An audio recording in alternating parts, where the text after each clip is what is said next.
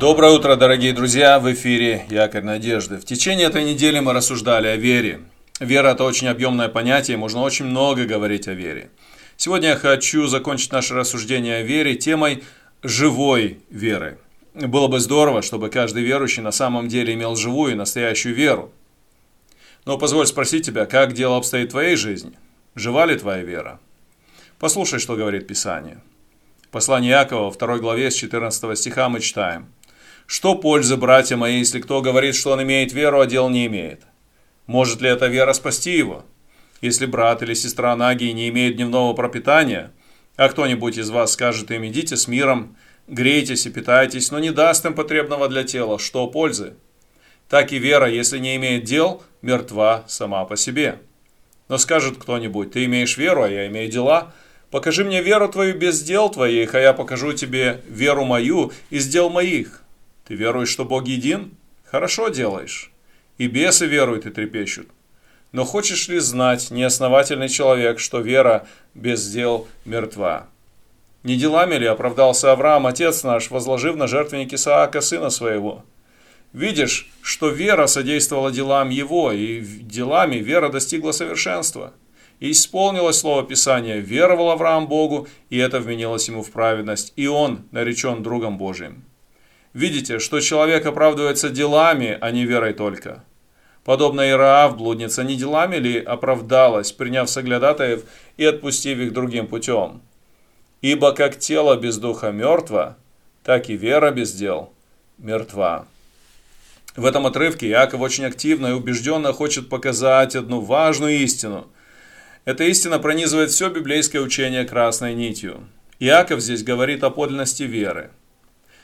Подобно тому, как Иоанн Креститель обличал фарисеев и призывал к настоящему покаянию, Иаков показывает, что вера, которая остается только на уровне слов, только на уровне каких-то заявлений, такая вера бесполезна и мертва. В Писании много и других примеров, где высоко ценилась настоящая вера, проявляющаяся в делах. Так, Самуил объяснял Саулу, что для Бога послушание и искренность важнее жертвоприношений. А пророк Исаия призвал народ к настоящей вере в Бога, которая не только выражается в пышности богослужения и жертв, но в настоящей преданности Богу и в исполнении Его законов. Вы можете прочитать об этом в Исаии, 1 глава. Однако здесь, в этом отрывке, Яков как будто даже идет дальше, он прямо и конкретно заявляет, что вера, которая не проявляет сострадания к ближнему, во-первых, бесполезна, а во-вторых, мертва. Он задает серьезный вопрос – может ли эта вера спасти его?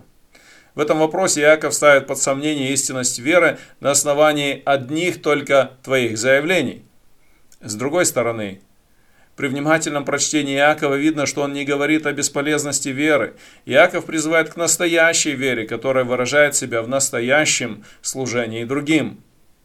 Наша новая природа, полученная при рождении свыше, проявляет себя в искреннем сострадании и служении другим людям – Иаков призывает к тому, чтобы вера и добрые дела шли, так сказать, в одной упряжке, чтобы в жизни христианина присутствовали и вера, и добрые дела. Сегодня постарайтесь практически оказать кому-то милосердие, исходя из вашей христианской веры. Может быть, это кто-то из вашей семьи, кому-то, кому тебе нужно будет оказать помощь. Постарайся увидеть, как и когда ты можешь на практике показать свою веру – у кого-то это может быть случай милосердия, у кого-то пожертвовать чем-то ради Бога и ближнего. Расти в своей вере, достигай живой веры, которая подтверждается твоими делами. Благословений тебе сегодня, радости и большой, живой и настоящей веры. Да благословит тебя Бог.